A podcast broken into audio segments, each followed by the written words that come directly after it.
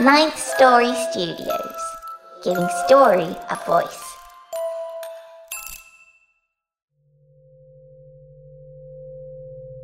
This is Mary Murphy, and ready or not, it's time to get wicked.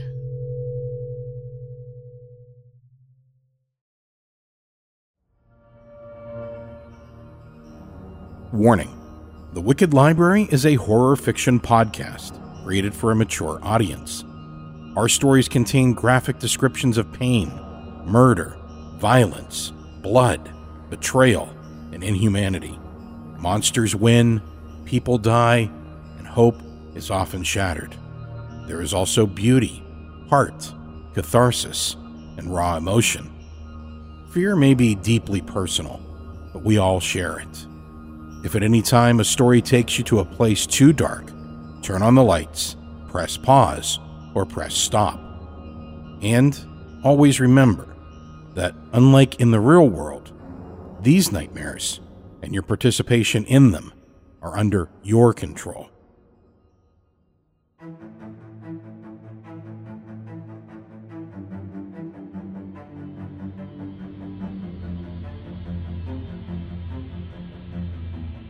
Hello, listeners, and welcome to season 11 of The Wicked Library. This is episode number 1112. My name is Brianna Morgan. I'm the author and playwright of works such as The Trick or Treater and Other Stories, Unboxed, Mouthful of Ashes, and The Reyes Incident. I love horror because it allows me to explore darker facets of humanity without having to experience the darkness myself. I also like sci fi because it's compelling to me to imagine how my everyday world could change with just one new technology or scientific discovery. Today's episode was written for us by Cameron Ulam. I also want to thank the listeners who are currently supporting the show on Patreon. You truly make this show possible and allow us to make sure those who contribute to the show don't work for free. If you're not yet supporting the show, you can do so at patreon.com slash wickedlibrary. For as little as three bucks a month, you can help make the show you love possible and get fun rewards. A lot of hard work and money goes into making the Wicked Library, and we really do rely on this support to help us pay the authors, voice actors, composers, and artists. In addition to knowing that you're part of making this show possible, you also get rewards like ad-free episodes at higher bit rates, access to bonus stories, and at higher levels of support, even more. You can support us at patreon.com slash the wicked library. Alright, our story today is titled Dr. Spellini's Dream Machine. Once again, this is written by Cameron Ulam. Our storyteller is Daniel Foytik. The custom score is composed by Nico Vettese of We Talk of Dreams. More info about all of them, and of course myself, can be found on the Wicked Library website. Thanks for listening.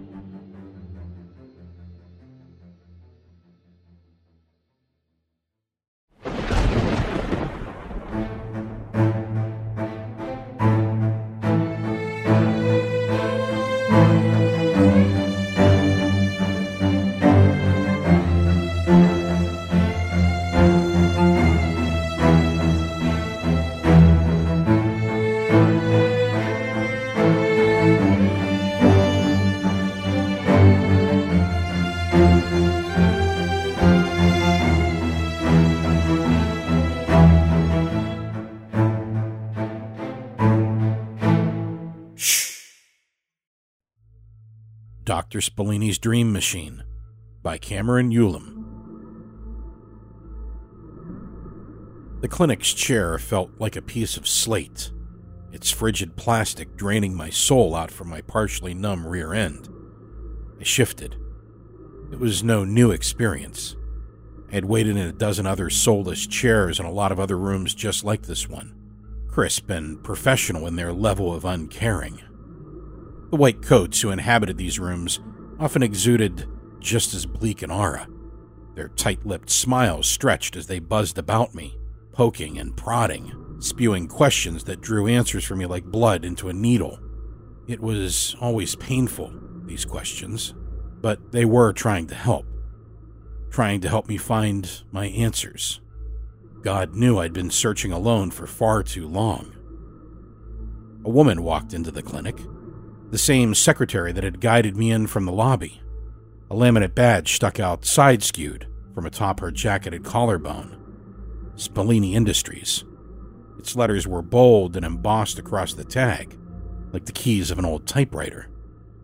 The company name sounded familiar, and simultaneously like some frothy Italian dessert, something sweet and comforting, which this office was anything but. The secretary's smile, however, was welcoming. Anything I can get you, Mr. Moldovan? Coffee? Tea? I shook my head, thanking her. I have a really tight schedule today, Miss Jacobs. She flashed a set of two white teeth. Nurse Jacobs. I did my best to return her enthusiasm. Miss Jacobs, then. As I said, I do have a tight schedule and was under the impression that we'd be finished up here by noon. I have a meeting downtown at 1. Looking down at my watch, I felt a second flare of impatience. Already 10:36. My appointment had been scheduled for 10. Not to mention the amount of money I'd paid to sit around and wait on someone else's schedule. I don't mean to be rude, but do you think we'll be starting things anytime soon? The smiling nurse nodded, picking a bit of lint from the collar of her starchy lab coat. The doctor is prepping the instrument as we speak. It shouldn't be more than five minutes, Mr. Moldovan. I apologize for your wait, but I do assure you it will be worth it. We've done wonders for hundreds of patients. I am sorry for the loss of your brother. Her mouth split into another out of place grin as she disappeared out through the clinic's swinging door, leaving me to stare at the undecorated canvas of the wall. Forty years had passed, and I was still receiving fake sympathy from strangers. A solid 20 or so minutes had passed when an elderly, white coated gentleman finally shoved his way in through the door. He held it open for a second man, this one substantially younger, who pushed a creaking metal cart inside locking its wheels at the room's center. Mr. Moldovan, is it? The old man in the white coat jutted a hand out, gyrating my arm in his stiff grip. How very nice to finally meet you. Dr. Richard Spallini, but you can call me Rich. We've spoken on the phone, I believe. The doc was much older than his voice had given away on the phone. I'd pegged him a budding 40, yet here he stood, his worn features and gray fuzz skull suggesting a man in his mid, if not late 70s. Eccentric looking, as his voice had hinted at on our calls. I slid my fingers from the grip of his calloused vice. Yeah, I remember. Thanks for speaking with me directly. I've dealt with hypnotism, olfactory stimulation, the works, but I've never had this specific service. Does it take very long? I glanced once more at my watch. It would be a miracle if I made the deposition at this rate. Dr. Spallini spun away from me, hobbling to circle the metal machinery that sat atop the pushcart. The aide who had entered with him took a long step backward, assessing the room with the wide eyes that matched my own curiosity as he stepped out of the pacing doctor's path. The assistant seemed to know as little as I did. Dr. Spallini flipped a switch along the machine's side. The metal monster sputtered choking with newfound power, then word to life. A dozen candy colored lights beaming and flickering as the machine steadied into a confident hum, while a dozen others flickered. Two red lights at the center of the machine beamed bright and steady, glowing with the intensity of hot embers, looking much like a pair of eyes as they leered out at me from their unblinking iron lids. There she is! The man gave the machine an affectionate slap, whirling to face me Always takes her a minute to warm up. She's a stubborn girl. James? The doctor tapped his hands together twice, a clap on, clap off gesture that brought his dutiful assistant to his side. Please prepare the headset, just as I've shown you. And don't forget the pads this time. We want Mr. Moldovan here to be as comfortable as possible. The assistant rolled his vibrating cart up next to me, kicking its power cord out from in front of the wheels. Okay, Mr. Mol- Moldovan, do you have any questions for me before I place the device? Once we begin, the process may not be interrupted for any uh, extraneous reason. The words sounded scripted, as if the man were reading a reference card from the back of his hand. I shook my head. No, Dr. Spallini and his nurse gave me the rundown. I'm just supposed to sit here and dream while you guys, what, watch the screen? The assistant's mouth hung open, eyes darting to the doctor, who stepped forward to rescue the man, intercepting the wired headset with a chuckle. just about, Mr. Moldovan. That's the best way I can describe it. He adjusted the width, holding the set over my head with a questioning gaze. I nodded, and he set the icy metal atop my hair, settling each of the double pronged rubber edges into the soft flesh of my temple. The man slid a pair of foam sleeves over each edge, setting them back in place atop my head. Bearable? I nodded. The headset, even with the ear pads, wasn't anything I would describe as comfortable. It felt primitively designed, like wearing the ends of a bent clothes hanger as a headband. The doctor bent down in front of me, leveling his face with mine and patting me atop the headset like some mutt. Well, Mr. Moldovan, this is where I leave you. I'll be in the other room guiding you through the treatment with my voice. James here is going to give you something to help you sleep. You remember the process I explained on the phone? I nodded once more. Just sleep and experience the dream. It really works then? I need real answers here. I need to be able to watch it go down. Laughter rolled up from the doctor's stomach, which he held in with his palm. I think I think you're going to be more than impressed, Mr. Moldovan. You just sit tight and trust me on this. He gave my shoulder a final pat before moving for the door, his dress shoes clicking across the spotless tiles. He spun back once more to shout, Guaranteed full refund for any unsatisfied customers. okay, Mr. Moldovan. Just relax. The voice was tinny, resonating in my head like the voice of God across a distant plain. I turned to accost the doctor's assistant, who nearly flinched away from my question. How's he talking? Can you hear him? The skinny man shook his head, drawing lilac liquid into a needle from a plastic vial. Sweat lined the folds in his brow. I only started working here a few days ago, but from my understanding, sir, it's through some sort of bone conduction. James leaned toward me, flicking one of the headset prongs against my temple, which was starting to tingle, numb with the clamping pressure. Lets him get straight into your head. Pretty neat, huh? Dr. Spallini is in the other room speaking into a set of microphones. Lay your arm flat for me, sir. I did as he asked. The soft underbelly flesh of my forearm exposed up under the room's fluorescent lighting. How's a guy supposed to sleep in a room this bright? The cold needle pinched as it slid under my skin, releasing warmth that spread up my arm to my shoulder. I smacked my mouth, a tinny flavor puckering the back buds before my head lolled to the side. I fell into darkness, and it smothered me in a matter of seconds. Moldovan? Mr. Moldovan? Get up, please, Mr. Moldovan. You can't stay where you are for much longer, or. Mr. Moldovan! I let my eyes crack open. Piercing sunlight bled into the slit, and I winced, forcing through pain as I willed my vision to adjust.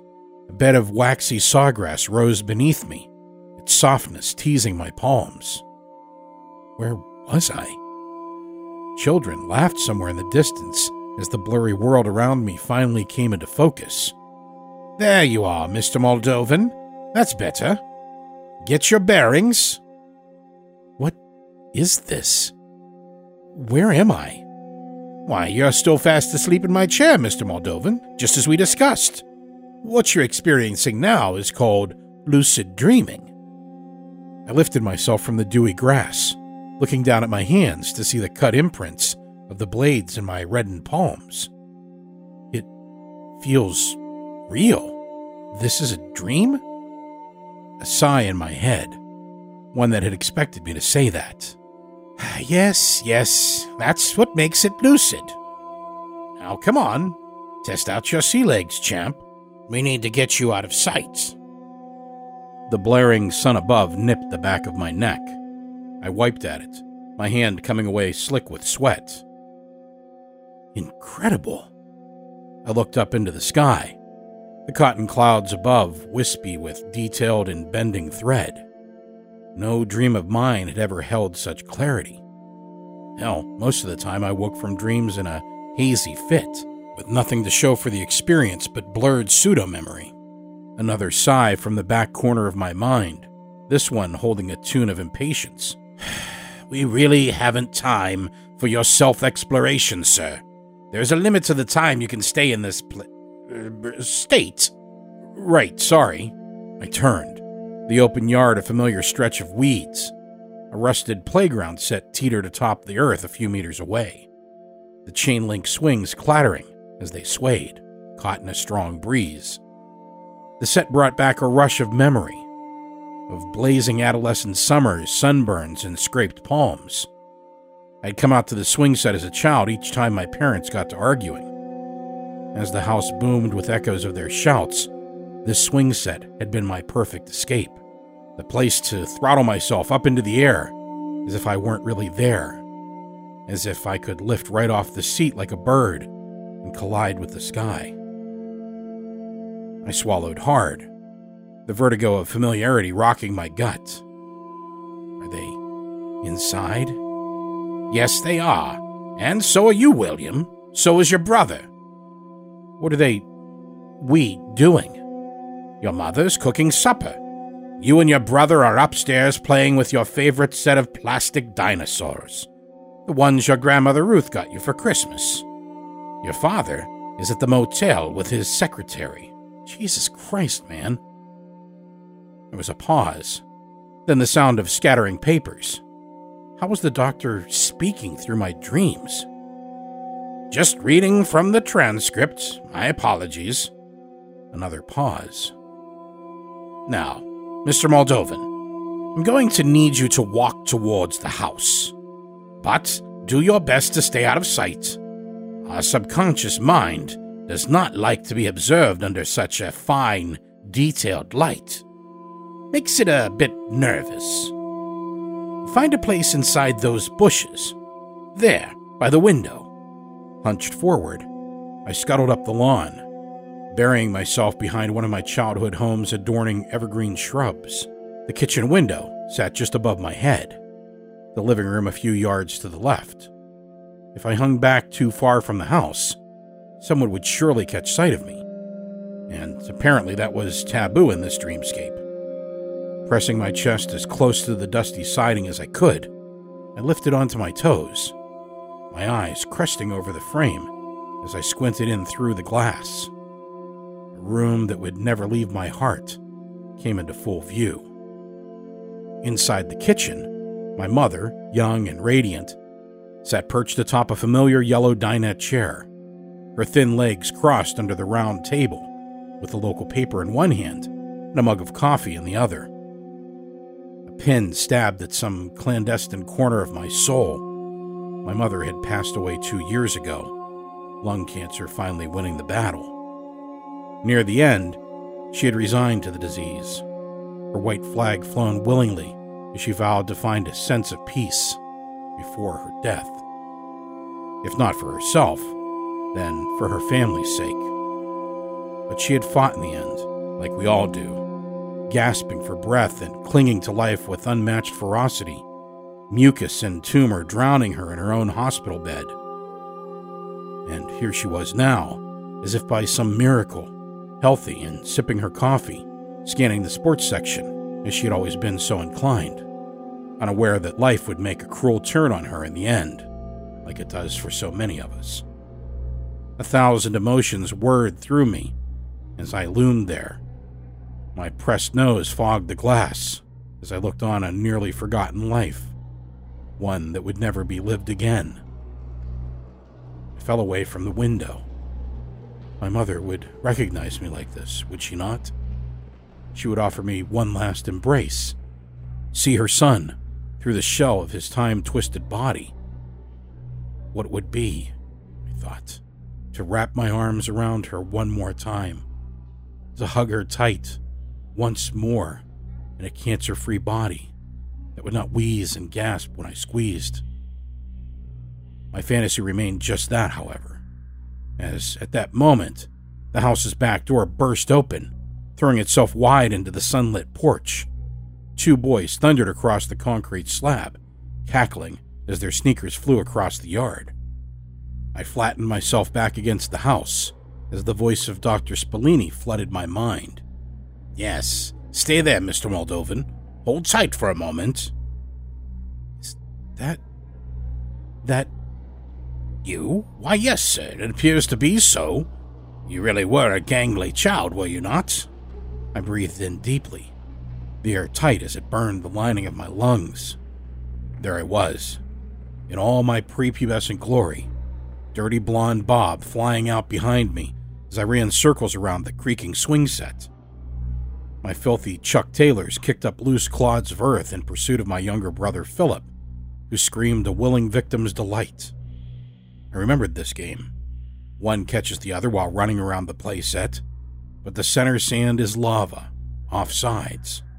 Whoever is caught becomes bound to the other's chores for the day. Our own fun little gambler's spin on the classic game of tag. My own invention.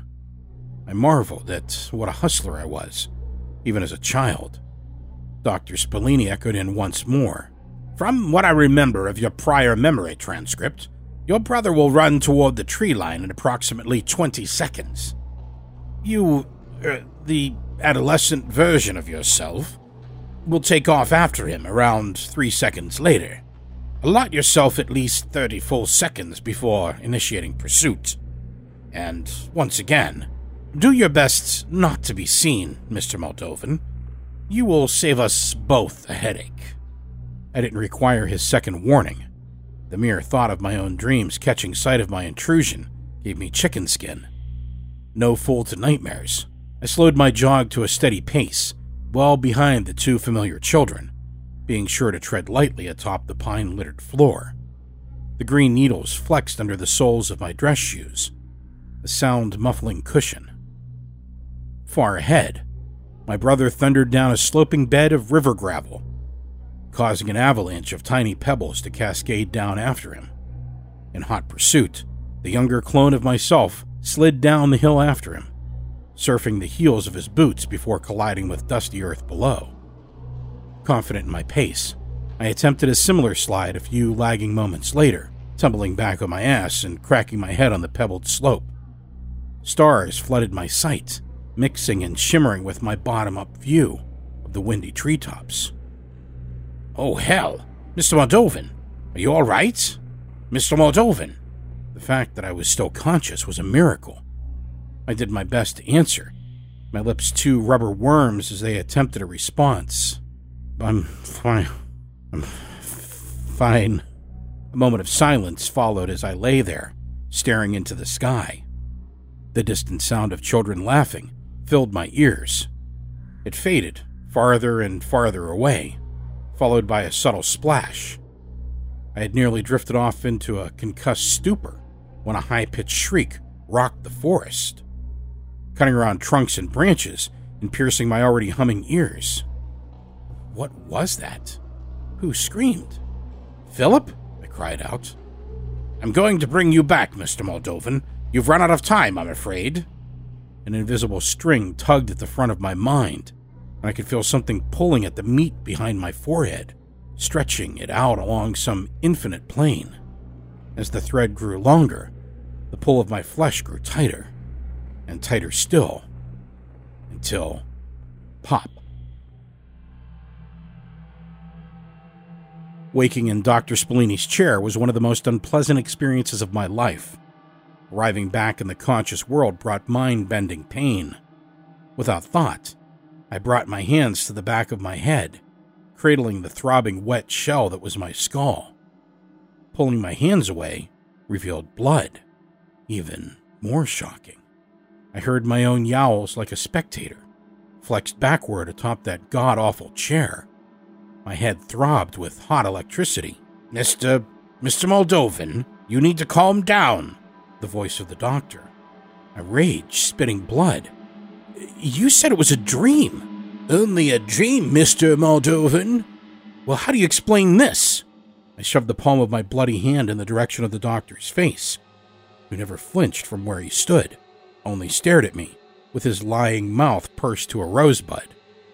The clinical assistant remained flattened against the side wall. Time travel is illegal, Doctor. Not sure you are quite aware of this. My voice was rabid. The clinic's assistant peeled himself away from the wall, rushing a towel over to me and flinging it atop my lap before retreating to the shadows. I daubed it against the back of my head, wincing as the piling fibers scratched my open wounds. I want the entirety of my payment back immediately. If not, rest assured I will be taking swift legal action against you and your clinic. The doctor's jaw clenched visibly under his loose skin. Regardless, a smile forced itself upon his lips. Oh, that won't be necessary, won't it? The man's expression twitched but never faltered.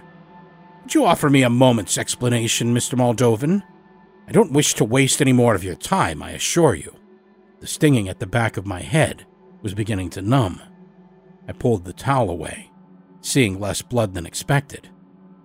I nodded reluctantly. The doctor clasped both of his hands behind his back and began to pace. His shoes, a pair of dirty white trainers, squeaked across the white linoleum. Do you know anything of dreams, Mr. Moldovan? I opened my mouth, but Dr. Spallini continued without pausing for an answer. Do you know that in this day and age, with all of our societal and technological advances, a dream is still one of the world's most unsolved mysteries? One of our greatest puzzles? His still treading feet stopped in front of the machine, which sat quiet and steaming atop the pushcart. The doctor laid a loving hand on it.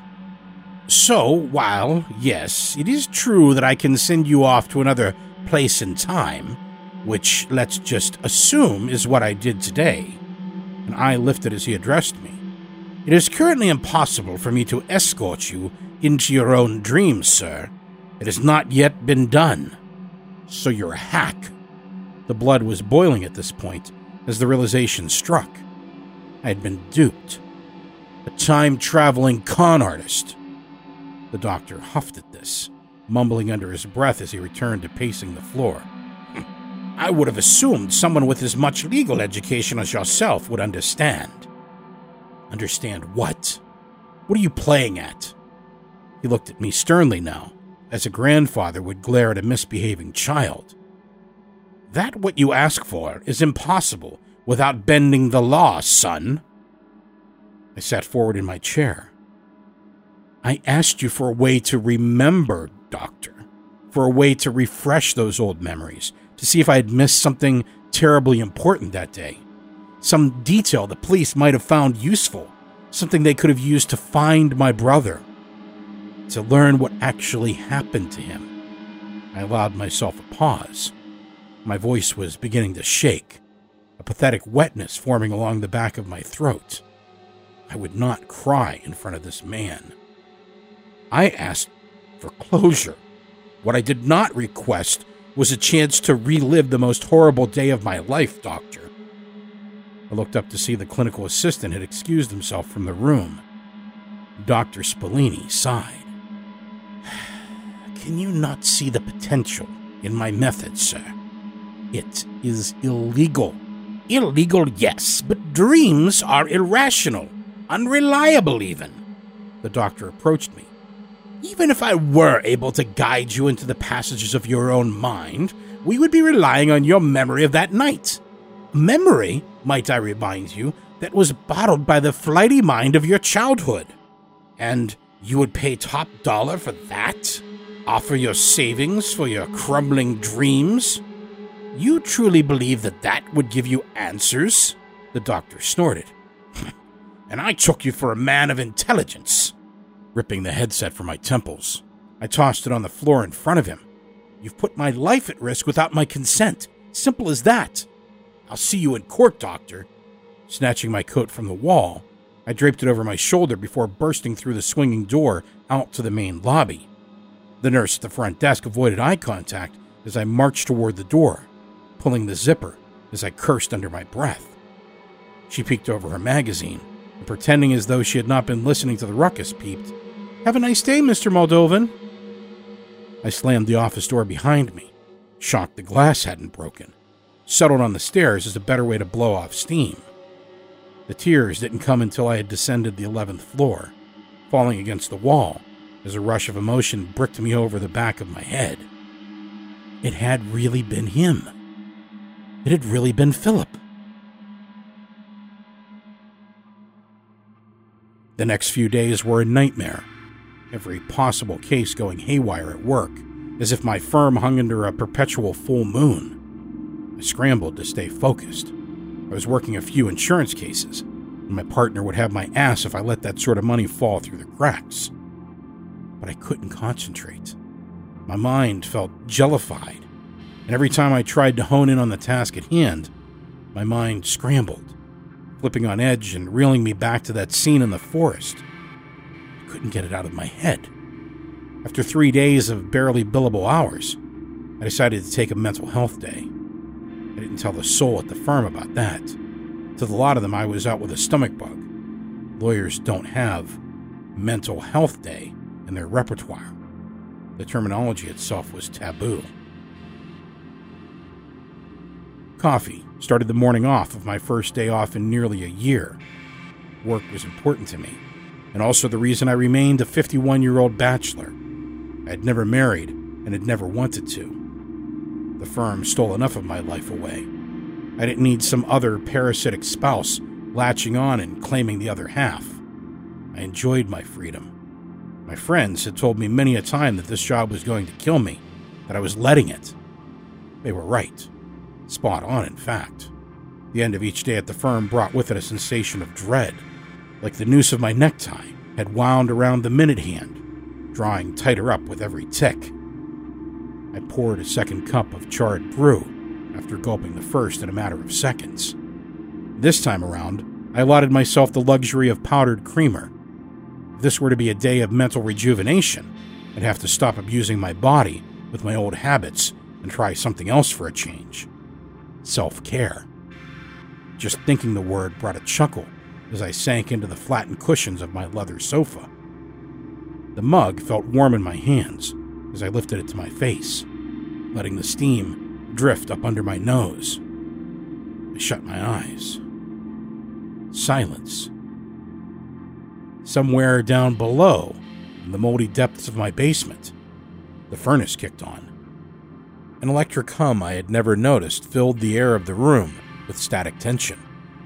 I adjusted in my seat, trying my best to relax. The furnace droned back off, my living room once again heavy with silence. Light played off the back of my closed eyelids as I breathed, forgotten beams of daylight that lingered in my corneas.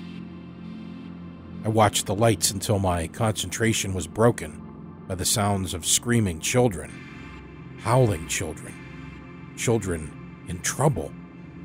My eyes flashed open, and I ran to the window that hung halfway open, heart racing in full fight or flight mode. I scanned the streets, my eyes darting in a frenzied panic in search of the danger.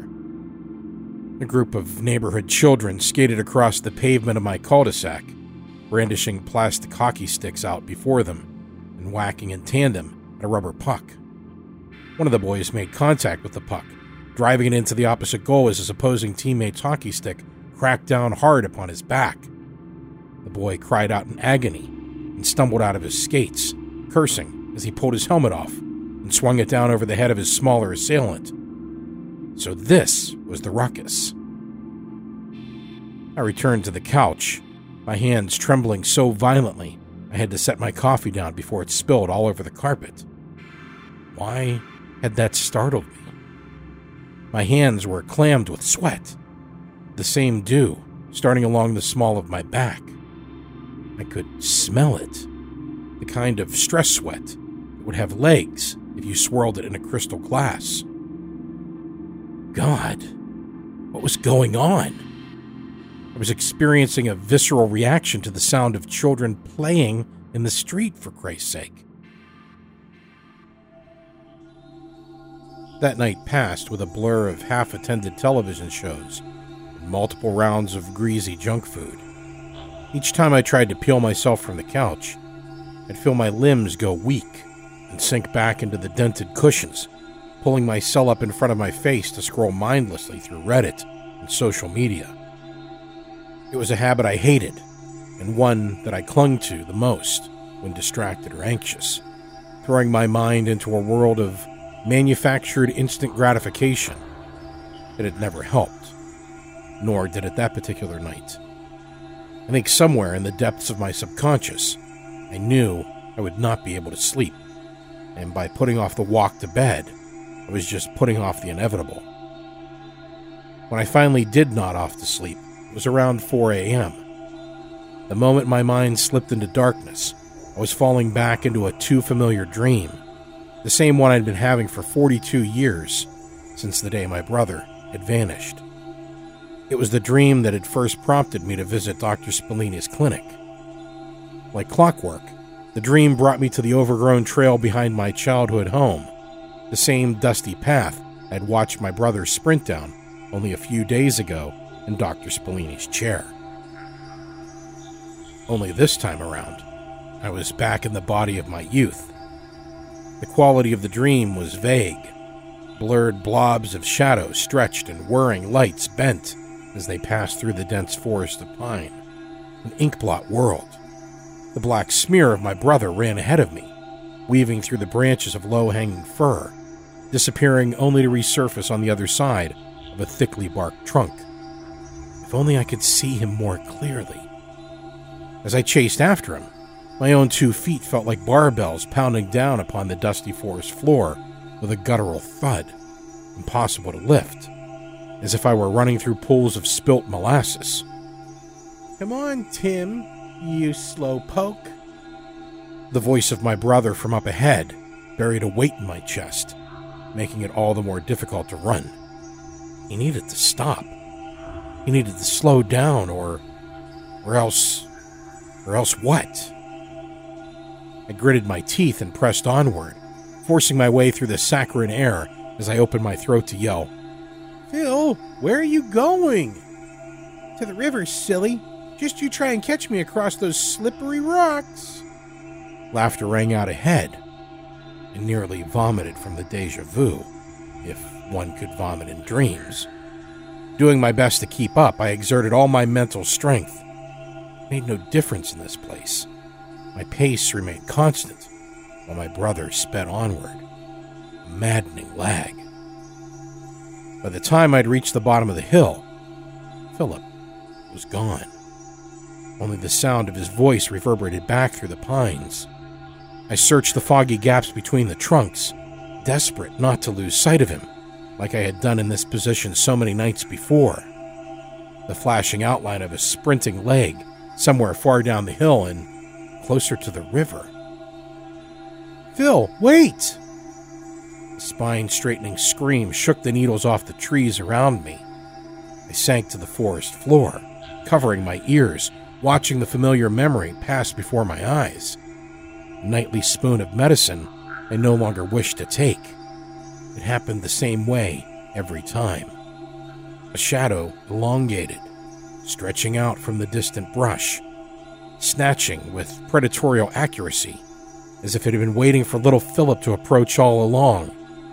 The blur of my brother was bathed in smothering shadow, and in a flash, screaming boy was dragged up into the emerald treetops his cries snuffed out as the shadow of his foot disappeared last into the branches with a blinding flash of light.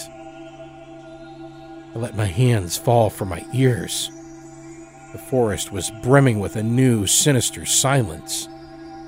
My steps were no longer gooey. I made it to the water's edge in a flash, stopping just below a massive, gnarled pine. At the bottom of its blistered trunk sat a solitary red shoe, its canvas powdered with dust. I reached down to grab my brother's sneaker. The moment my hand curled around the laces, I was already shooting up from my bed with a gasp.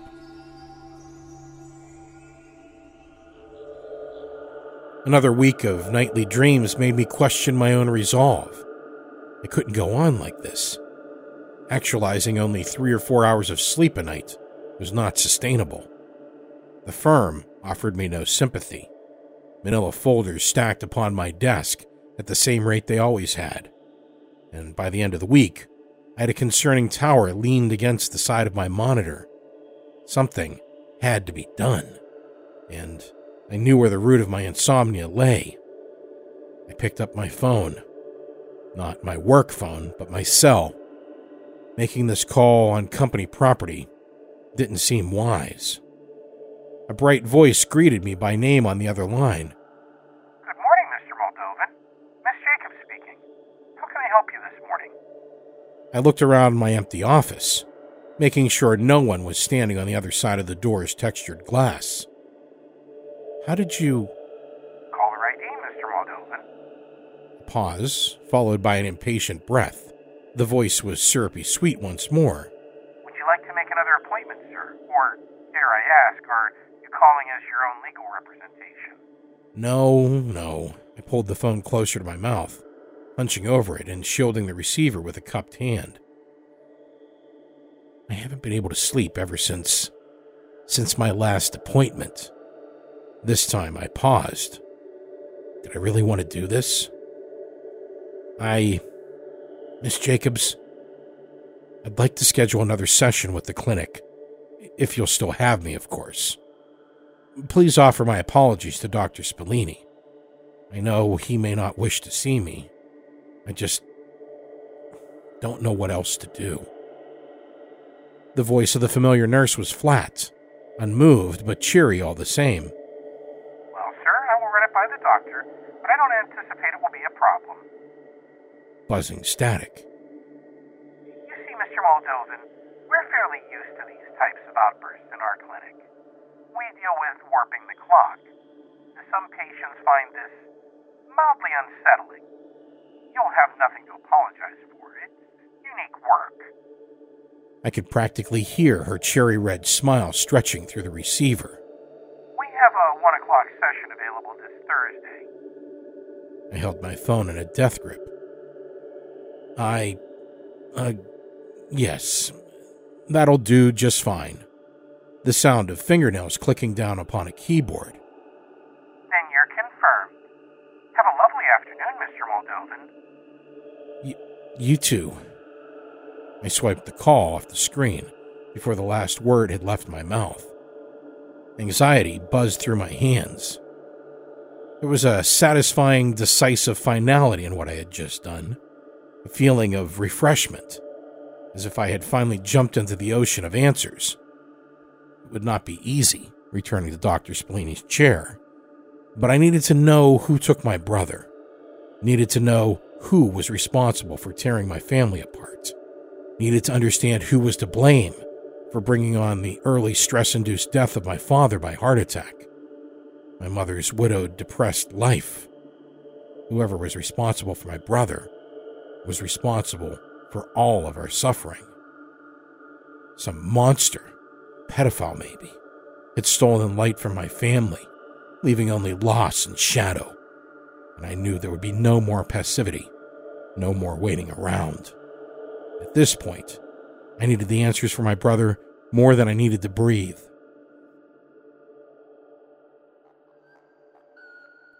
The second appointment moved more rapidly than the first, something I was thankful for. My nerves settled like the moment I stepped back into the whitewashed clinic. A trauma response, no doubt. If there was anything more dramatic than being unknowingly flung back into childhood to watch your dead brother prance down a trail to his own abduction, I would like to know what exactly that was, and how likely it was that it also involved the practices of Dr. Spellini. Doctor of what? I found myself wondering as I shifted atop the familiar rock hard chair. I hadn't noticed any plaques or framed paperwork in the lobby. None of the dusty diplomas or local awards with which clinical professionals love to plaster their walls. I had no concern this doctor was educated, but in the field of medicine, I now had my doubts. Dr. Spellini arrived in a similar fashion as the prior appointment, exploding through the swinging door while his skinny, almost teenage assistant pushed the carded machine in after him. Thank you for reconsidering your previous threats, Mr. Moldovan. I'm happy to see you back. The doctor busied himself readying the machine, his eyes refusing contact with mine, no matter how hard I tried to catch them. Threatening to sue is not a threat, Doctor. I watched him move about the machine, pressing candy colored buttons and untangling random wires. I could see I was not going to get any engagement inside. I am sorry for my behavior last session, Doctor. To say I was rattled would be putting it lightly. I hadn't expected the experience to be so lucid, so real. With this, the doctor's beady eyes magnetized to mine. He pushed his glasses up the bridge of his nose and nodded.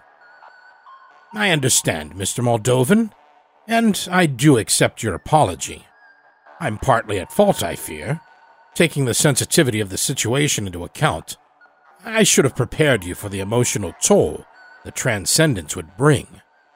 However, he smiled, I fear I could not have done so without ratting myself out.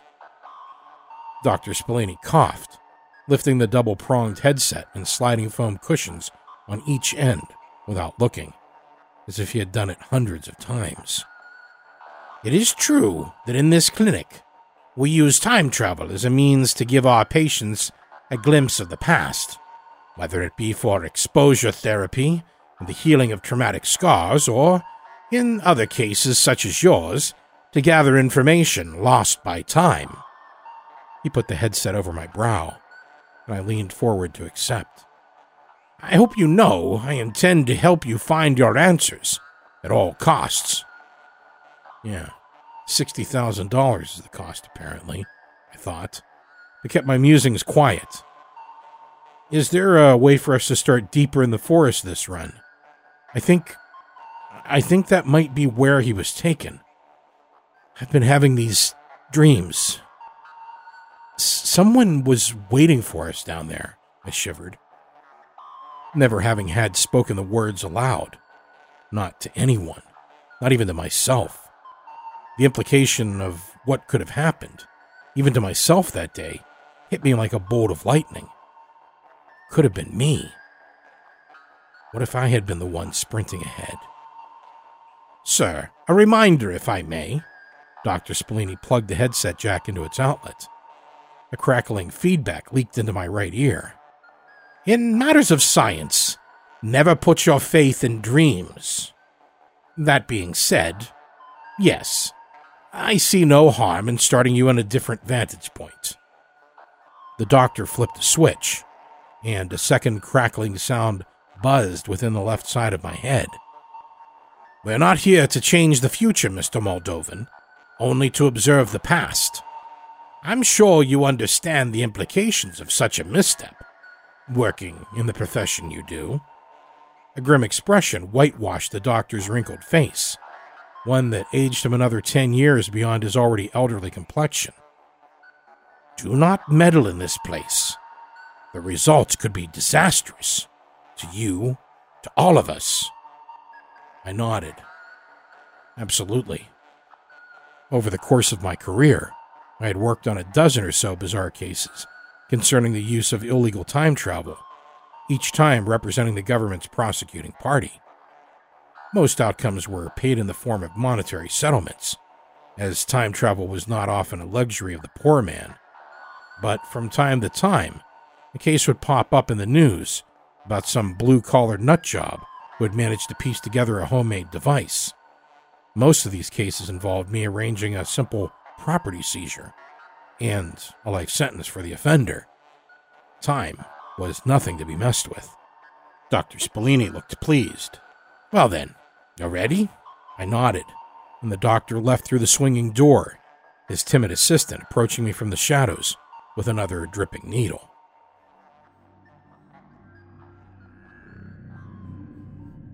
Pine needles prodded the back of my shirt as I woke on the forest floor. The dry sheddings clung as I lifted myself, dusting the legs of my pants as I took inventory of my location. The forest sloped upward behind me to the crest of that pebble crusted ledge.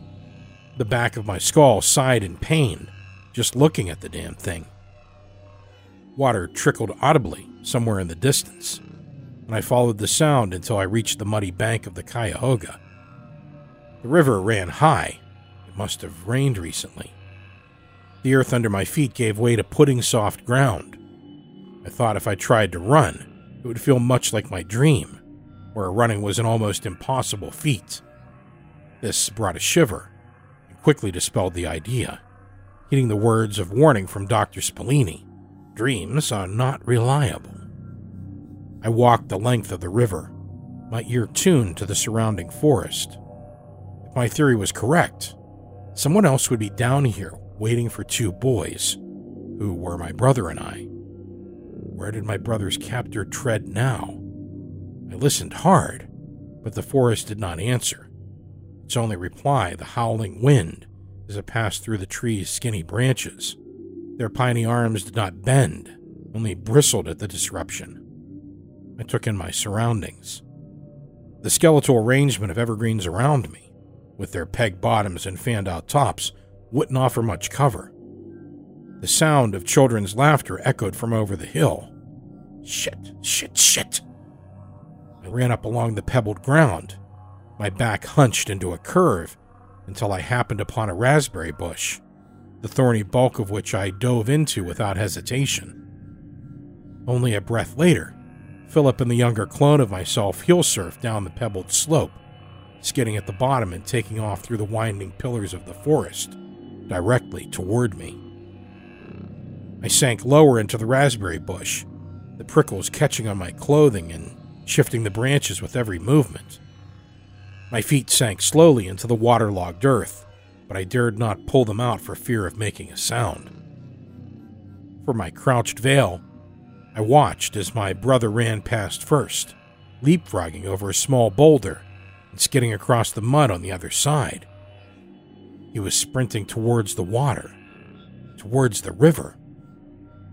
A prickle straightened my spine. My brother Philip could not swim. I remembered even after all these years. Her parents had not been wealthy people. Neither knew how to swim. As a result, they hadn't seen the importance of investing in lessons for either of their children. I had learned to wade in the river on my own, throwing myself into the flammable waters of the Cuyahoga and finding myself naturally buoyant. No Olympic champion, but I could hold myself up with a dog paddle. My brother, on the other hand, was timid, terrified to venture more than a knee deep into any body of water. My parents hadn't pushed him, and I'd never realized the danger as a child. A thought crept into my skull. Philip hadn't been taken, hadn't been abducted by some creep in the night. Philip had drowned. The realization struck me over the head with a crumbling brick, and I rose from my place of hiding, stumbling into the sunlight as I twisted, trying to catch sight of where the younger version of myself would be. It seemed wise to stay out of sight, but the life of my brother was on the line. I could finally save him. I could save my brother's life. Fuck Dr. Spellini and his rules. The resurgence of Philip would be nothing but a tiny blip on the world's map. Would the twist of fate bring with it other gifts? The life of my father, maybe? A few more years of a heart unburdened by the loss of a child could make a world of difference. My mother would still be gone, I thought. That was surely the case. But maybe our mother would be able to close her eyes on a beautiful life a life well lived and full of love, instead of one wrought with infectious tragedy. The life of Philip could change so many things for the better. The maybes were overwhelming, and I cried as I ran, the salty tears streaming into my open mouth as I called out over panting breaths Phil! Philip! Get back from the river, Philip! But I got no answer. The sounds of my brother's laughter floated up from the direction of the water. I pushed myself, my heart near bursting as I ran. Sliding down another pebbled bank with newfound agility, my feet landed firmly on the ground, and from my vantage point, I saw Philip looking back over his shoulder as he ran, unknowingly approaching the edge of a muddy drop off. The river swirled below him, inflated to a deadly current by the recent rain its white crested waters nipping at the air above in hungry ferocity. I would need to be quick. Grouping of pines offered itself on the right side of the riverbank, and I sped through it, stopping just on the edge of the tree line. There was Philip, stumbling toward the plateauing riverbank, running toward his doom, while giggling like a madman, his black curls bouncing atop his freckled cheeks, not looking where he was going, enthralled with the game, waiting on his big brother to catch him. The boy bent down as he ran, snatching up a giant river rock and launching it into the water beyond. A diversion to throw off his approaching big brother, no doubt. It splashed into the river with a dull thwunk, floating for a breath before sinking into watery oblivion. At that moment, I lost all restraint, taking off like a track star from his crouch. The air whipped around me, my gaze locked on Philip. He was all that mattered now. To hell with everything else. Few dozen yards shrank to a handful, and those to meters. As I closed in on my little brother, the world slowed. I felt my limbs moving through honey once more as I inched toward my brother. I saw that he moved at the same unnaturally slowed speed, a smile frozen atop his face as he floated over the grass. But something else approached from the adjacent side, bursting out from the bushes in a blitz of blinding light. The figure aimed toward me, a warped outline of simultaneous shine and shadow that seemed to swell and sink in on itself, absorbed by some distant pinhole. What the hell was I seeing? The air left my lungs once more. It wasn't the water that had taken Philip after all. Here he was, the man who had taken my brother, closing in on both of us. The face was unclear, but through the rays of light, it was clearly the body of a man. I sprinted forward, fire and hatred burning in my heart as I raced to outpace my brother's assailant, to steal him back from the clutches of his death, to save my family, to save myself. There was a gasp as the there was a gasp as the black-haired boy, my little Philip, spun on his heels, his eyes white globes as he screamed up at me. It's okay. I sang as my voice slowed to a drone, time gearing down around us. Everything felt once more like a dream. I've got you. I tumbled forward, letting my arms fall in an open arch around tiny Philip. To my shock, they closed around something I can only describe as pure electricity. Hot. Wrong. I looked up, arms still locked about the body of my brother. A scream erupted from the approaching shadow. Its mouth opened into a gaping void as it stumbled toward us in slow motion, its hands reaching out to clutch empty air. It was a man. A man in a black suit. With the same red necktie I had strewn about my neck that morning. The damn thing had taken three tries to get right. It was me. What was I doing here? And why was I screaming like a madman? Didn't I recognize myself? My own face, my own grown, middle aged face, twisted in rage atop the body of my approaching assailant. The man who was myself reached out to me like some dying god. Despair and terror lighting its face as it leaned out from a portal spilling brilliant rays of light. Stop. The apparition screamed, but its reaching arms were already dissipating into a pixelated cloud of fog and void. Heart nearly stopped. I looked down to where my arms hung braided about poor Philip. Heat bloomed under my palms as I saw the face of my baby brother staring up at me with a gaping maw as the atoms of his face, his teeth, his nose, his cheeks pulled apart from one another in a fireworks display of chaos. I tried to pull away to lift my toxic touch from him, but the gravity was too strong. It was killing Philip. I suddenly remembered the doctor's warnings, but I couldn't pull away. My hands were stuck to him, melting him away like heated metal. I could only scream as I felt Philip's flesh burning to ash beneath my magnetized fingers. God, why couldn't I let go? Why couldn't I take it back? This was what I wanted. This wasn't what I wanted at all. Pulling my wet eyes up from the atrocity, I spotted a second boy in the distant pines. This one watched me, crouched behind a wavering patch of weeds, his own mouth drawn into a scream much like my own. Atop his head hung a sharply cut blond bob. Was exactly the one I had been so embarrassed of, the one my mother had cut only days before my 10th birthday. The blond haired boy howled, and I howled with him. The sounds of our terror filling the riverbank. I felt my mind stretch into the air, the flesh of my skull bending up into the branches of the pines and into the fractals of a thousand infinities, thinner and thinner. Philip stretching with me, burning up to cinders under the power of my touch, bending and warping and disappearing until pop.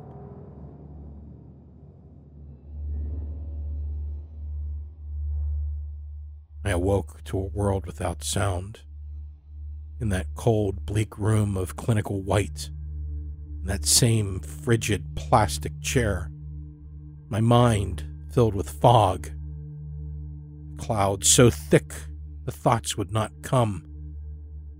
The words were lost to me. I could hear nothing of my stupor of shock and gutted horror, but I could see. Yes, I could see. I could see the old gray haired doctor standing over me. I could feel his hands on my cold shoulders, shaking me violently rattling my body and sending my head whipping as his mouth and brow twisted in rage, in shocked terror. His lips spat. A single tear glided down his flushed cheek, but I heard none of his words, felt nothing. This was a dream. It had to be. I looked down to my hands, which cradled a dirty old sneaker. The cherry red canvas was coated with a layer of gray powder, a layer of human ash.